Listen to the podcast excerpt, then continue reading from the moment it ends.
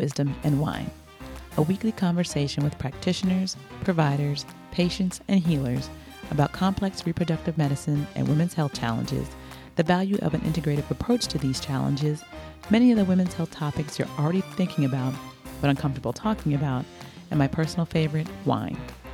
I'm your host, Dr. Lorena White, an integrative reproductive medicine and women's health provider, licensed acupuncturist, clinical herbalist, and a former labor support doula in the Washington, D.C. metro area. My goal is to bring women's health specific evidence and expertise to the forefront of daily women's health and wellness news through informative conversations. If you have ideas, questions, and specific topics that you would like us to cover in future podcast episodes, please leave them in the comment section or send us an email at info at lorenawhite.com. To learn more about our team's approach to care, visit our website at www.lorenawhite.com. As you enjoy the podcast, conversations, and wine time, remember to follow the podcast, leave a five star rating, and tap on the bell to make sure you never miss an episode. Let us know what is your favorite topic, who has been your favorite guest, and who would you like to hear from on the next pod. Most importantly, share the podcast and your favorite episode with a friend or colleague. Lastly, remember that this podcast is not designed to be a substitute for a bona fide relationship with a licensed or certified healthcare professional.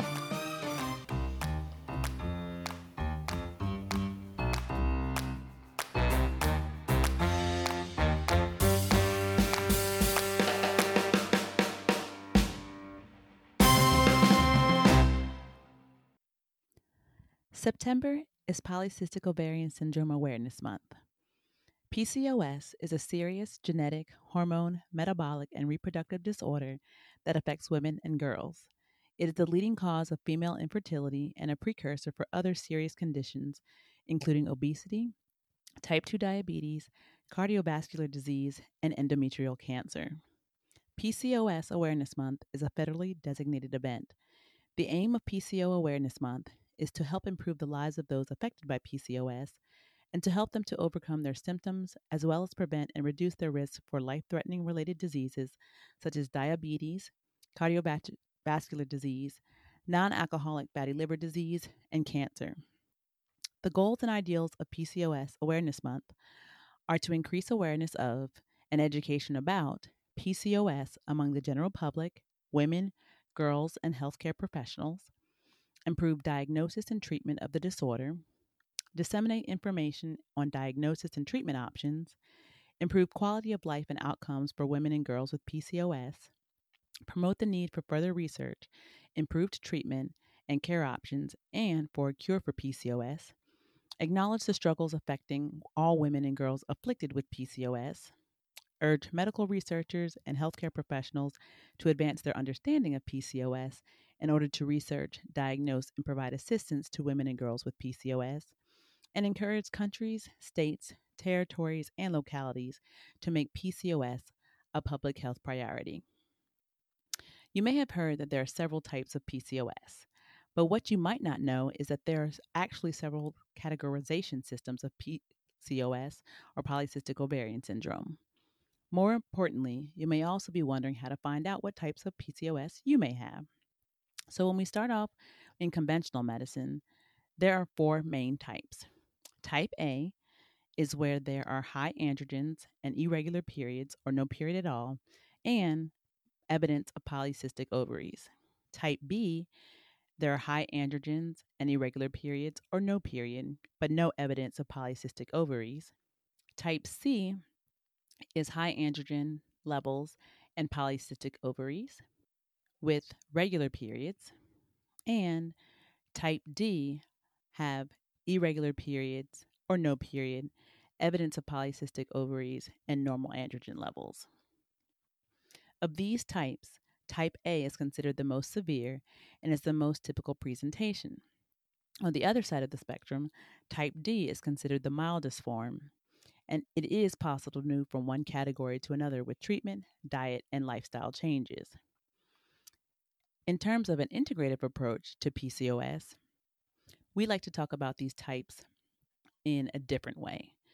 In terms of insulin resistant PCOS, which is dominated by symptoms like high blood sugar, darkened skin around the neck and armpits, carbohydrate and sugar cravings, and weight gain. Inflammatory PCOS, which is dominated by symptoms of chronic inflammation like acne and skin rashes, fatigue, joint pain, gut issues, and weight gain. Adrenal PCOS, where the primary androgen that is high is DHEA, which is made primarily by the adrenal glands, in contrast to testosterone, which is made primarily by the ovaries, and post pill, meaning post birth control pill, PCOS, which is seen in women who had normal periods before being on the pill, but experienced PCOS symptoms after coming off the pill. In our practice, we don't strictly classify PCOS by these types because very few women fit neatly into just one of these subtypes. For instance, we rarely may see a woman with lean PCOS who clearly has only one type, the adrenal type. But more often than not, we see a combination. In other words, a woman with PCOS can have several of these types of PCOS all at once. Again, we don't focus too much on these types of PCOS. Instead, we focus on identifying and treating the root causes of the PCOS symptoms, which are insulin resistance, inflammation, hormone imbalances, and gut imbalances. So, PCOS is the most common hormonal disorder in women of reproductive age, affecting between 8 and 13% of the population. That's a whole lot. Yet, conventional medicine is still not talking about the nutrition and lifestyle changes that can help by addressing the root causes of PCOS symptoms. PCOS is a syndrome which is a collection of symptoms and markers, so everyone who has PCOS experiences it differently. So, what exactly is the root cause of PCOS?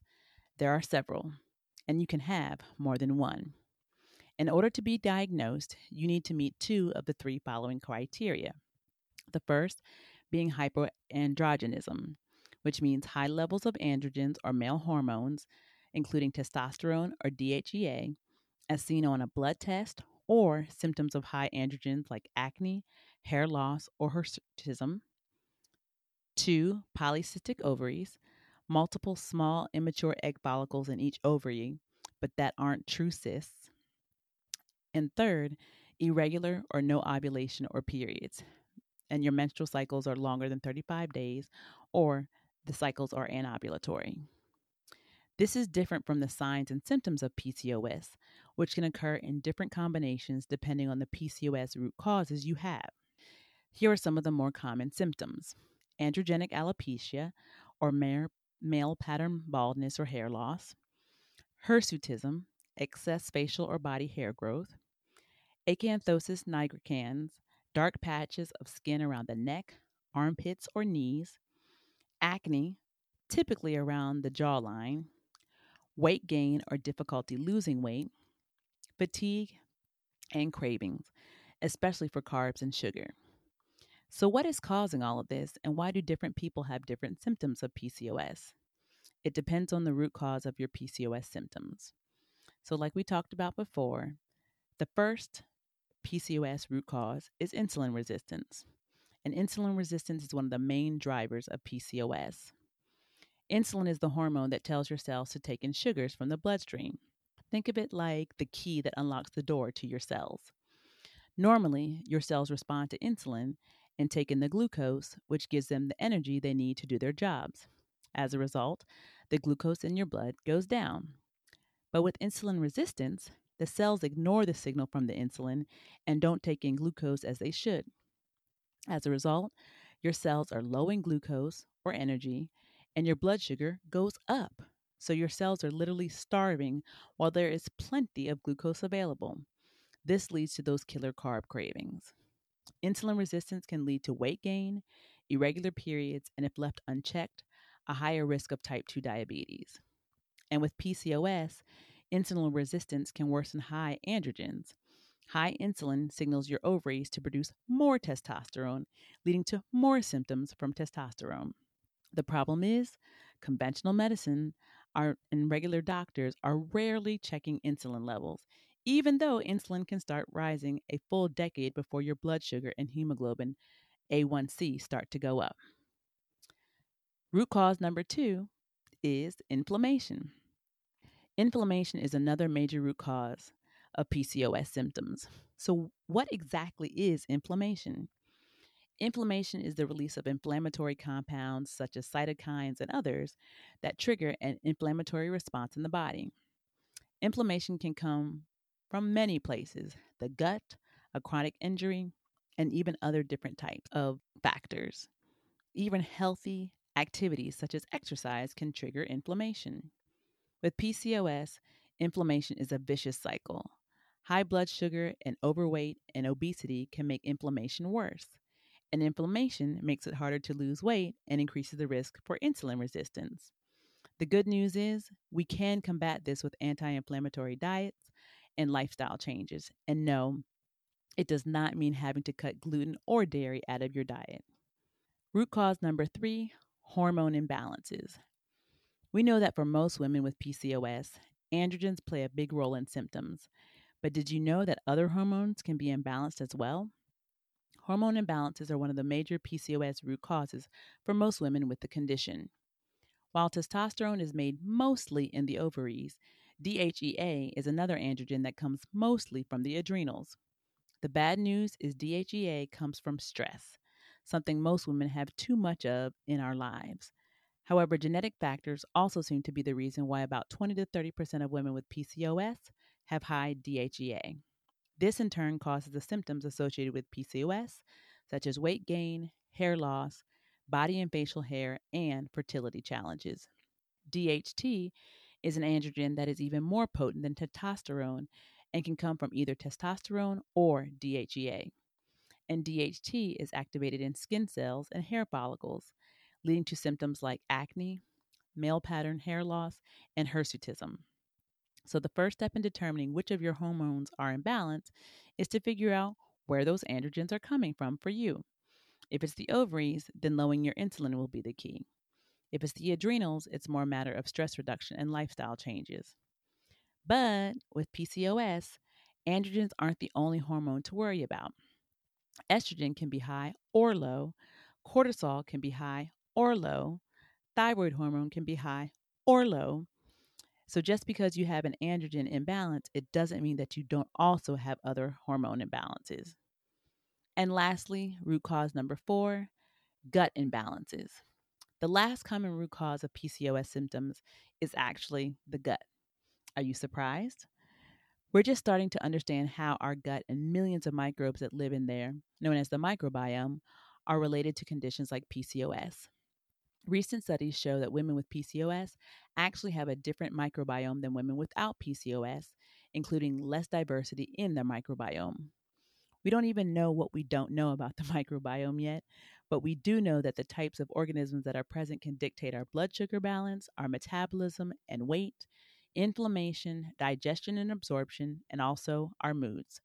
So, your gut biome can very well be making your PCOS, PCOS symptoms worse even if you're not struggling, struggling with gut symptoms that are common in women with PCOS, such as constipation, loose stools, IBS, IBD, heartburn, GERD, and gallbladder issues.